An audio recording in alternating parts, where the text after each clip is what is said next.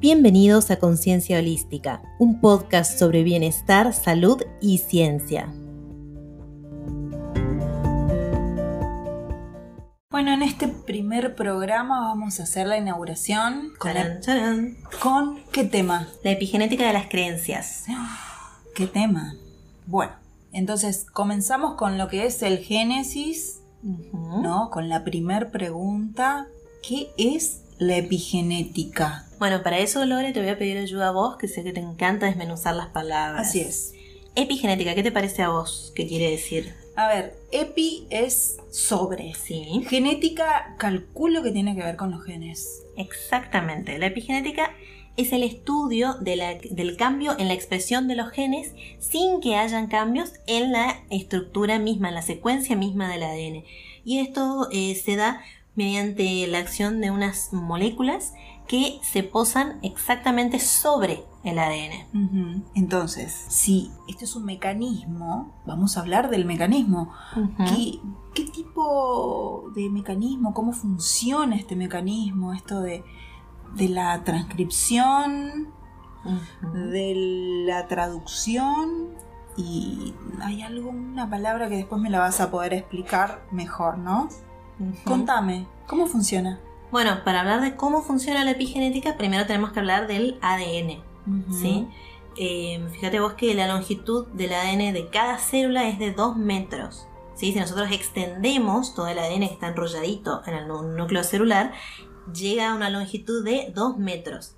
Y si no solo desarrollamos una célula, sino el ADN de todas las células del cuerpo humano, cubriríamos la distancia de la Tierra a la Luna 7000 veces.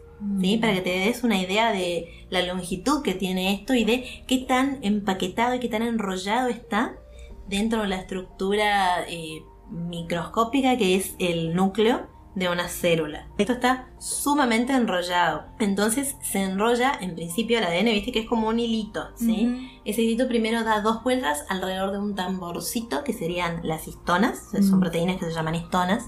Después sigue otra porción de, de hilito y después otra vez se vuelve a enrollar alrededor de, de otro tamborcito y así, formando una estructura que se asemeja a un collar de perlas. Un collar de perlas. Sí. Y después este collar de perlas se vuelve a enrollar sobre sí mismo y así muchas veces hasta formar la estructura del cromosoma. ¿Sí? En el ser humano tenemos 46 cromosomas. Sí, Sí. esa es la información, que, es la que información. tenemos, ¿no? Pero bueno, cuando está el núcleo interfásico, es decir, cuando está funcionando y produciendo proteínas y demás, no está tan enrollado. ¿Sí? Está enrollado por partes. Bien, por partes. Eso sería el ADN. Ahora, Sí. el proceso de cómo ese ADN es el, el proceso de traducción. ¿no? ¿Cómo Sí. se hace? Bueno, fíjate vos que la palabra traducción, si la usamos coloquialmente, se refiere a em, traducir, es, es pasar algo de un idioma a otro. ¿sí? Perfecto. Entonces, en este Idioma caso, ADN. Claro, exactamente. Vamos a hablar del idioma ADN, Ujú. ¿sí? Que em, está formado, este idioma está formado por cuatro letras, ¿sí? Que son los nucleótidos, ¿sí? Que son citosina, adenina, timina y guanina, ¿sí? Ujú. Esas son las cuatro letras del idioma del ADN. Que en las, en las imágenes que nosotros vemos están las letras principales, digamos, en mayúscula, ¿no? Sí, sí, sí, son estas cuatro. Bien. Así es. Entonces Em, tenemos eso. Tenemos este idioma formado por cuatro letras. Eh, Imagínate que el ADN de una célula es un libro, ¿sí? Y que los genes son las palabras, ¿sí? Podemos decirlo de esta manera. Me gusta esa metáfora. Sí. Entonces, los genes del ADN se van a expresar cuando se leen y se transcriben en forma de ARN. Fíjate vos que la palabra transcribir sería como Ajá. copiar, ¿no? Sí, como, Bueno, entonces la información que como está... que se escanea. Claro, como que se escanea, ¿sí? Ujú. Y se hace una copia. O sea, escaneas y haces una fotocopia.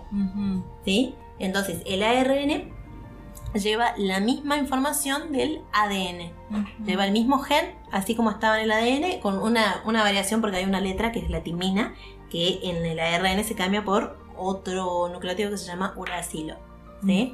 Esa es la única diferencia que hay. Pero el mensaje De la T básicamente a la sigue U, igual. Claro, Básicamente. exactamente.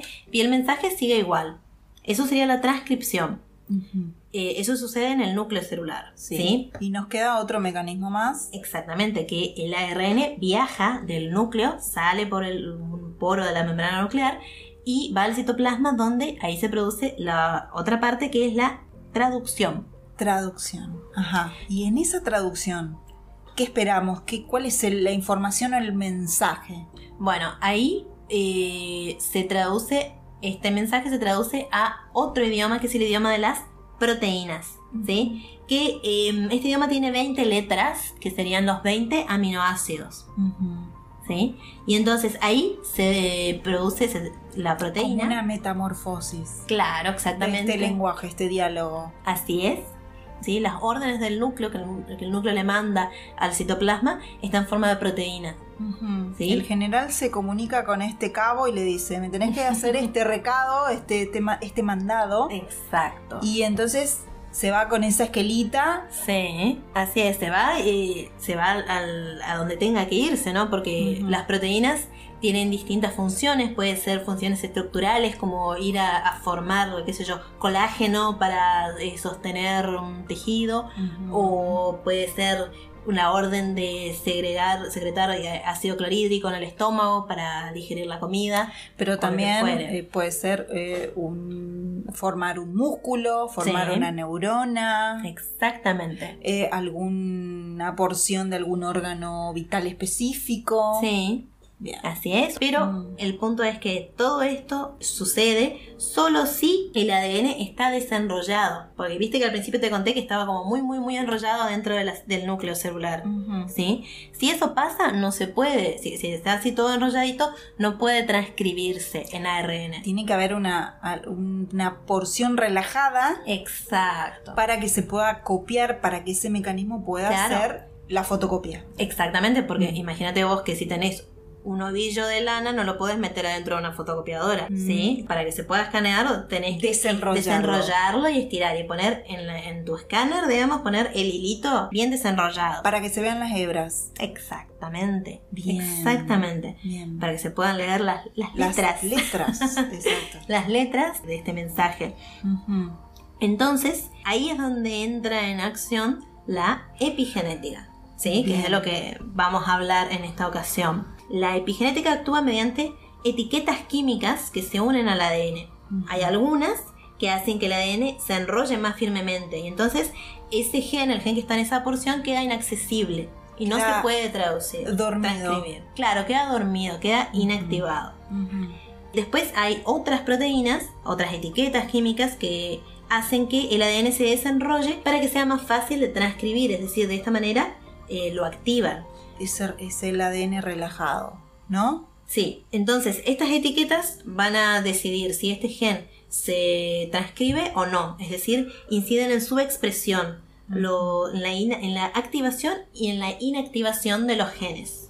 Ahora, me, llama mucho la atención cómo, cómo se va eh, cambiando todo este lenguaje y cómo esto como este, estas pequeñas como banderitas, ¿no? Como estas etiquetas.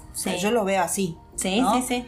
Hacen que esto se pueda expresar o no. O sea, que quede dormido o que esto se despierte y esto genere una acción específica. ¿no? Sí, así es. Ahora, ¿cuáles son las consecuencias de esta acción? Eh, hay muchas, muchas. Por ejemplo, la diferenciación celular, porque imagínate vos que el, todo este mecanismo de transcripción, traducción y en realidad todos los mecanismos celulares son extremadamente ahorrativos. ¿Sí? Porque todo esto, traducir, transcribir, em, genera un gasto de energía para la célula. Energía que sale de lo que comemos. ¿sí?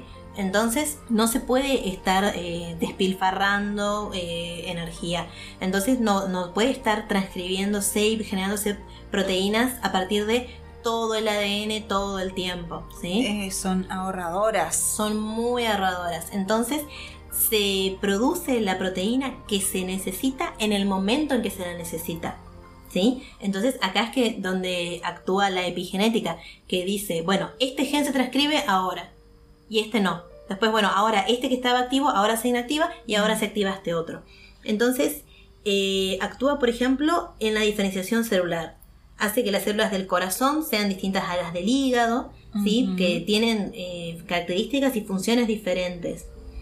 y fíjate vos que son células que tienen la misma información genética, porque el ADN eh, es el mismo en todas las células de un organismo. Que ¿sí? puede transformarse en una célula del corazón y que puede transformarse también, depende de esa información, en una célula del hígado, por ejemplo. Sí, sí, Ajá. sí, sí. Puede ser Bien. las dos cosas. Estoy pensando, eh, se me ocurre esto de, de qué pasa con los gemelos, porque estamos hablando de dos personas con el mismo ADN. Exactamente. Pero eh, a medida que pasa el tiempo, yo por ejemplo los, los gemelos que conozco, eh, hay, hay pequeños cambios, sobre todo en la en lo que es las facciones. sí.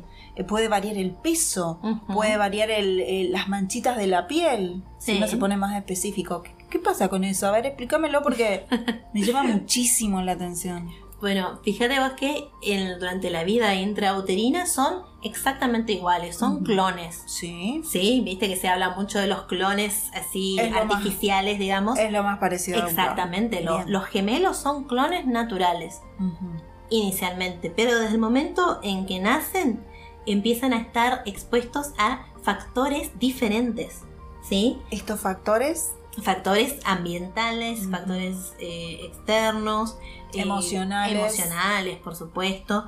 Entonces, a lo largo de su vida, sus patrones epigenéticos van divergiendo, van cambiando, ¿sí? Y eso hace que, eh, llegado, una llegado a una determinada edad, sean eh, bastante diferentes entre sí. Como decís, tienen eh, pa- patrones, por ejemplo, lunares diferentes. Sí. Y ni hablar, por ejemplo, si uno es fumador y el otro no.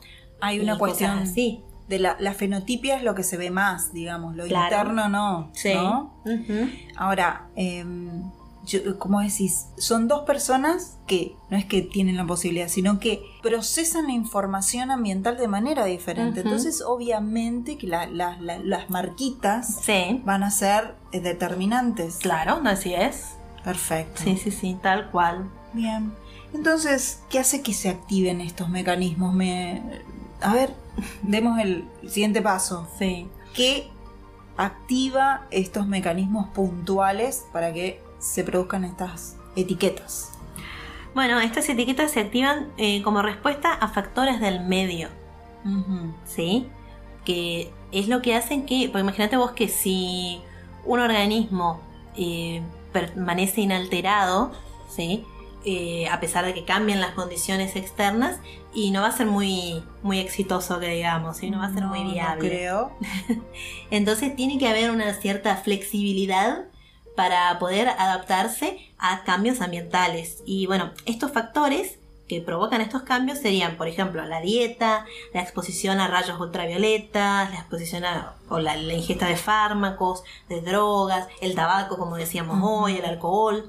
eh, o también, por ejemplo, el ejercicio, si una persona es sedentaria o no, son todos factores que después inciden en la salud, ¿sí? Y en, bueno, en la epigenética propiamente dicho. Pero no solamente estos factores, sino que también hay factores psicosociales, ¿sí? Como por ejemplo el contacto, el contexto social desfavorable. Sí, o- el contacto, porque Contacto, es el contacto realidad con el sí, otro. Tal cual, tal cual. Y ese fue un acto fallido. eh. Que- pero muy bueno, Muy bueno. ¿eh? muy bueno.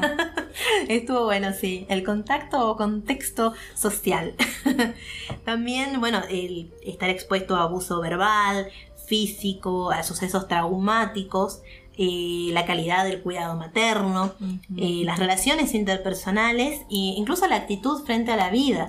Claro, la Sí. perspectiva que yo tengo de una situación en particular que, que por más gemelos que sean, lo van a ver totalmente Exactamente, diferente. exactamente. Ah, Entonces, a partir de, a pesar de partir del mismo, del mismo punto, Mm, sí, después Va mutando. van mutando y van eh, divergiendo. Perfecto, Sí. perfecto, perfecto. Ahora, ya me queda un poquito más claro esto de los gemelos porque es, Sí. es muy impactante ver la diferencia Claro. que hay cuando van creciendo. Sí, sí, sí, sí, sí. Así Bien, entonces tenemos el ambiente, tenemos los factores psicosociales. es. Ujú. Contame, ¿esto, ¿esto se hereda? Sí, sí, sí, por supuesto. Sabes que en los primeros estadios, cuando eh, todavía estamos hablando de un cigoto, Sí. eh, los patrones epigenéticos de los padres se borran, pero se vuelven a formar de manera idéntica. ¿Sí? O sea, nada Ajá. se pierde, Nada se pierde. todo se transforma. Exactamente, tal cual, como lo dice Drexler. Así es. em, entonces, por ejemplo, una- algo que fue muy, muy estudiado es el tema del el atentado de las Torres Gemelas, ¿sí? Sí. Entonces eh, se hicieron estudios con hijos de madres que presenciaron el hecho y estos chicos son eh, fueron mucho más asustadizos frente a ruidos extraños o fuertes, ¿sí? Cuando se los comparaba con hijos de madres que no estuvieron no estuvieron en ese hecho traumático. Sí, Sí. de hecho, Rachel Yehuda fue la que hizo ese estudio que Sí, fue sí, muy interesante, muy impactante también. Claro. Porque se pudo, se pudo comprobar. ¿sí? Cómo es- estos chicos reaccionaban de, manera desmedida, eh, con- Claro. con mucho miedo. Sí. Cualquier ruido eh, despertaba un- incluso síntomas físicos palpables, Claro. medibles. Sí. Sí, sí, sí, tal cual. Y ahí, fíjate vos que estamos hablando de una sola generación. Porque acá el hecho traumático se produjo en las madres y los efectos se vieron en la generación siguiente. ¿Y en los abuelos? ¿Podemos heredar algo de eso? Sí, por supuesto. ¡Qué Hay miedo! uy, imagínate vos. Hay evidencias de mm, eh, cosas así heredables hasta cuatro eh, generaciones antes. Eh, también hay nietos, también se hizo un estudio sobre nietos de las personas que estuvieron, o sea, posguerra, ¿no? Más que nada las, las cuestiones emocionales que, por ejemplo, mayor predisposición a tener eh, fobias, Mirá vos. mayor predisposición a tener eh, ataques de pánico. ¿no? Puntualmente esto de las torres gemelas también, ¿no? Cómo se activa. Quiero que ustedes se imaginen que el- el- la primera emoción que nosotros heredamos en el, en el útero es el miedo, así que es algo que reconocemos. Ujú. Si esto, eh, aparte, ya lo traemos epigenéticamente, lo heredamos de o nuestros padres o nuestros abuelos, es realmente muy impresionante. Es impresionante porque te das cuenta que las experiencias de nuestros padres y de nuestros abuelos, e incluso siendo niños, Mm. y no solo eso, sino también las decisiones que tomaron siendo adultos, inciden en nosotros de, de este modo, porque pueden afectar nuestra epigenética.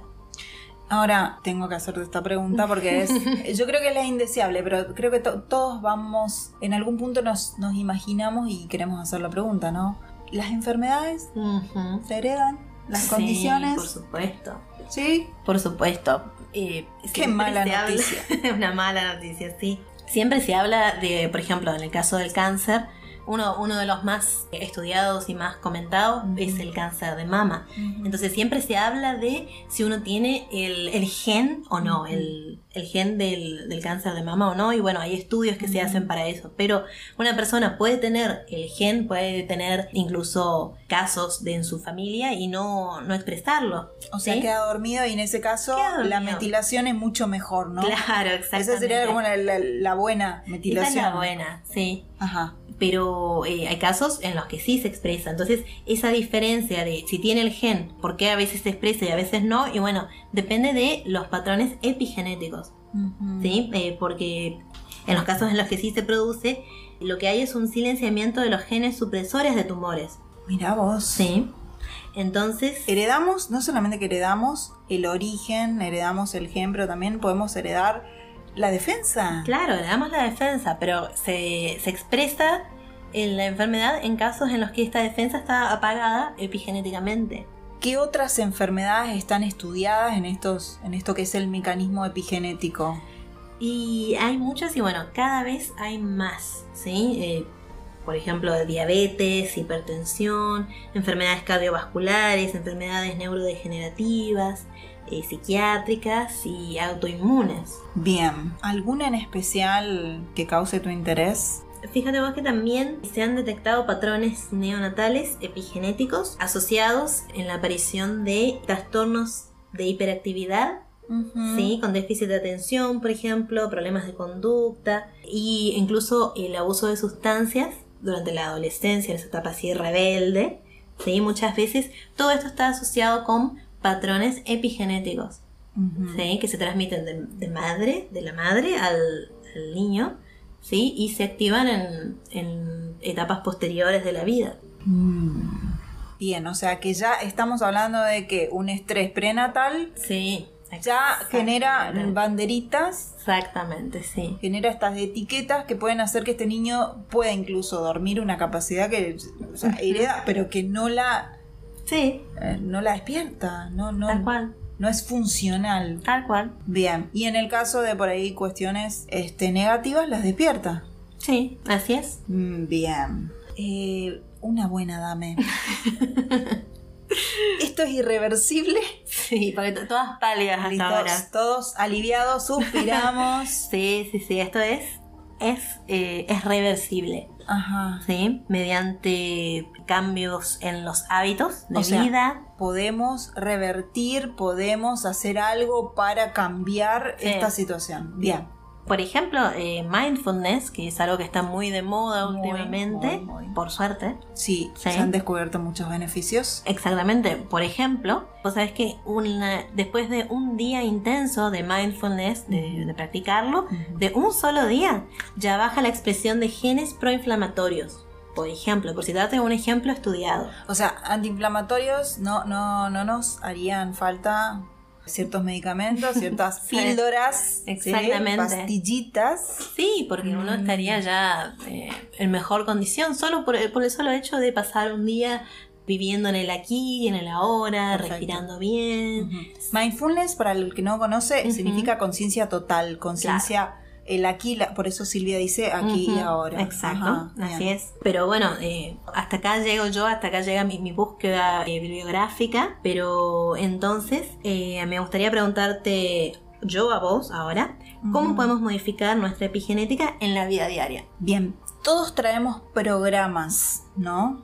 Nos enseñan en algún punto, como dije anteriormente, en el útero aprendemos el mecanismo del miedo, ¿no? Es una de las emociones que aprendemos.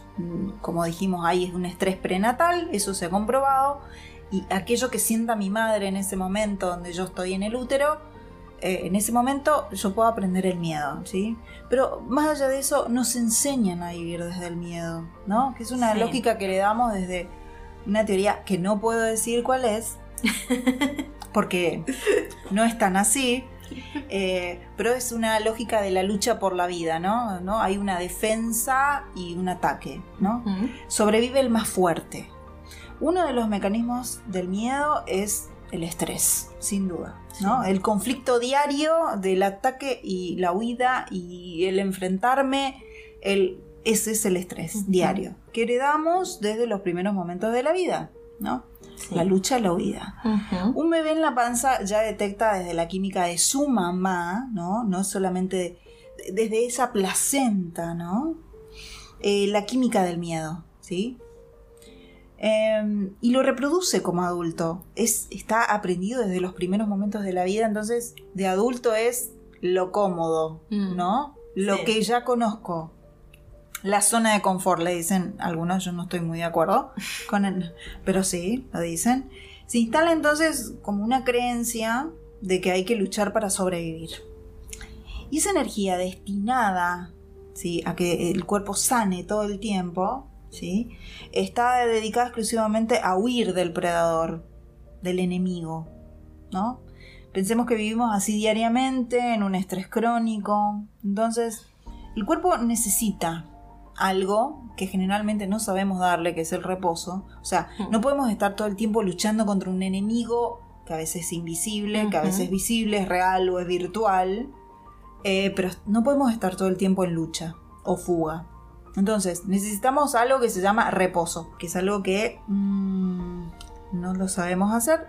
Eh, esto de frenar en el mundo de hoy no es algo que, que se acepte fácilmente. Entonces, se produce la enfermedad. Cuando no hay un. Es, es necesario un momento de estrés, de enfrentar algo, ¿no? Pero después es necesario que eso baje, ¿no? Bajar la frecuencia cardíaca, bajar la frecuencia eh, de la vida que llevamos. Entonces necesitamos el reposo, ¿no? Hay personas que ni siquiera pueden dormir, descansar bien, así que imagínense la, la necesidad del reposo, ¿no? Entonces enfermamos. Pero, ¿quién hace reposo de manera correcta? Tomamos un analgésico y de vuelta al ruedo. El sistema inmunológico lo toma como un dato, un dato muy interesante, muy importante, a ver cómo, cómo seguimos. y seguimos, seguimos la lucha, no seguimos un lucha, reposo, lucha, reposo, lucha, descanso, no, no, seguimos en la lucha. Entonces colapsa con un síntoma cada vez más grave. Si nosotros nos ponemos a, pensar, eh, nuestros síntomas varían desde una gripe y si yo no me recuperé de esa gripe, si no hice el reposo, ¿qué pasa? Enfermas. Enfermas. Y el síntoma cada vez es más grave, ¿sí? Entonces em, gastamos una energía que está destinada a, regenerar nuestros órganos, a ponerlos en condiciones, a que funcionen bien para repararse diariamente y la direccionamos a lo que percibimos una lucha con un enemigo, ¿sí? La mente no para, ni siquiera de noche, esos lo saben, ¿no? Pero el cuerpo tiene como una necesidad básica el de frenar, ¿no? Y a veces este, lo hace con mecanismos que son mortales, que inducen al reposo, o sea, una enfermedad mucho más grave, ¿no? Después, como dicen, a quejarse el campito, porque olvídate. Ahora, en ese momento el cuerpo dice basta, pero la mente todo el tiempo lo está exigiendo. Y ahí así hacemos como un mecanismo de defensa donde no, esto no es real, lo negamos y el síntoma cada vez es más grave, ¿no? Yo desde la pina aprendí que se puede generar un cambio, ¿no? A través de las herramientas, a través de técnicas de relajación, como vos decías, de mindfulness. Pero ¿cómo? Cuando entendemos el mecanismo de la metilación y la acetilación, que de hecho esa paso, creo que yo lo entendí en este momento, fue porque la imagen es muy, es muy correcta, es muy, es muy vívida. ¿eh? Entendemos que se abren o se cierran nuestras capacidades, no solamente nuestra cromatina, ¿no? Cromatina relajada, abierta, cromatina cerrada, eh, amontonada, ¿no? En criollo. Pero, ¿qué abrimos? Abrimos capacidades de, de vivir, de vivir en plenitud, ¿no? El cuerpo trae una memoria genética que la generalmente la heredamos entonces de nuestros antecesores, antepasados. Le vamos a dedicar un, un capítulo completo a, averiguar qué, traemos, ¿no? Mm. Cada uno que se llama psicogenealogía. Bueno, traemos, ¿no? Traemos en la memoria genética la supervivencia. Este, está lista para ser usada.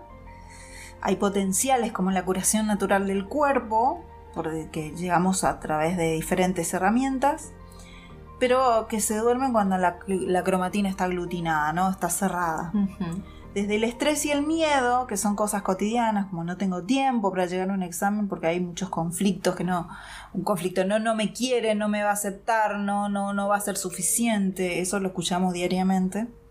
No soy capaz de hacer tal cosa, ¿no? Pero cambiar la percepción de la realidad que me rodea con técnicas que abren la cromatina y me resultó muy acertada desde la PINE. Creo que, que es, imagínense, uno vive mejor desde, el, desde un impas, desde un... necesita relajarse. O sea, no me parece nada eh, tirado de los pelos que la cromatina también debe ser relajada, ¿no? Para, para proporcionar una buena... ¿Cómo era?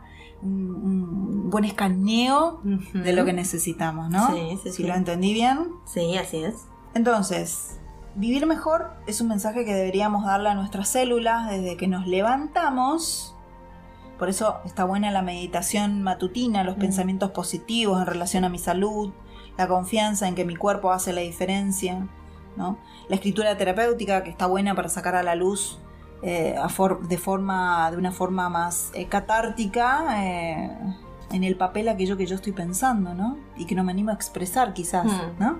Está como el papel como testigo de lo que yo necesito sacar, ¿no? Hay un, hay un acto muy, muy simbólico que es sacar y ponerlo en el papel y que el papel quede como testigo de algo que yo necesito decir, ¿no?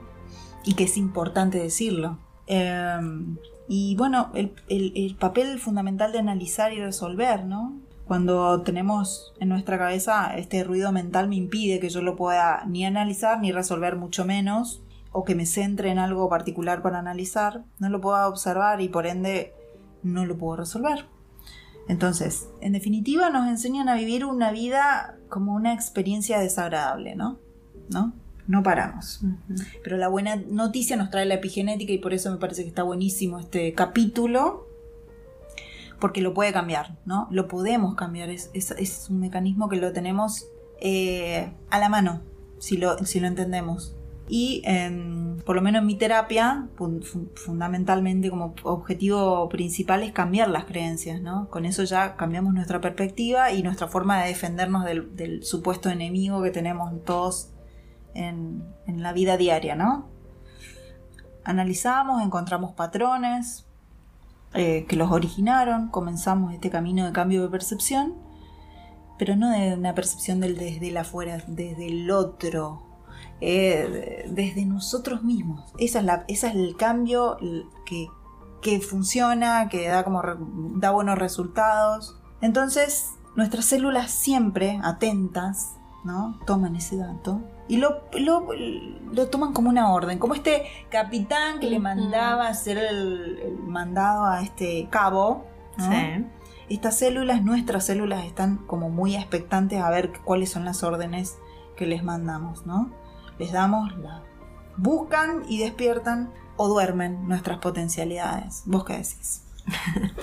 Yo lo digo que la buena noticia de la epigenética es que no somos víctimas de cosas que nos pasan, ¿sí? O mi ADN es así porque hoy justo heredé el gen que macana y ya está.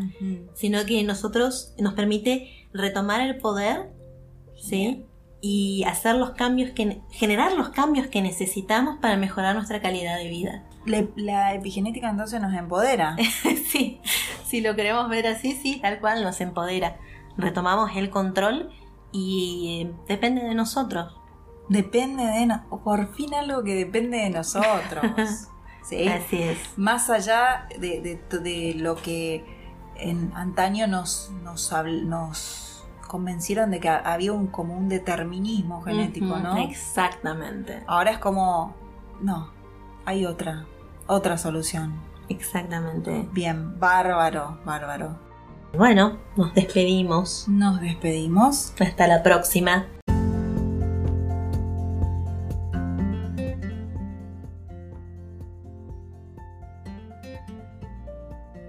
Esto fue Conciencia Holística.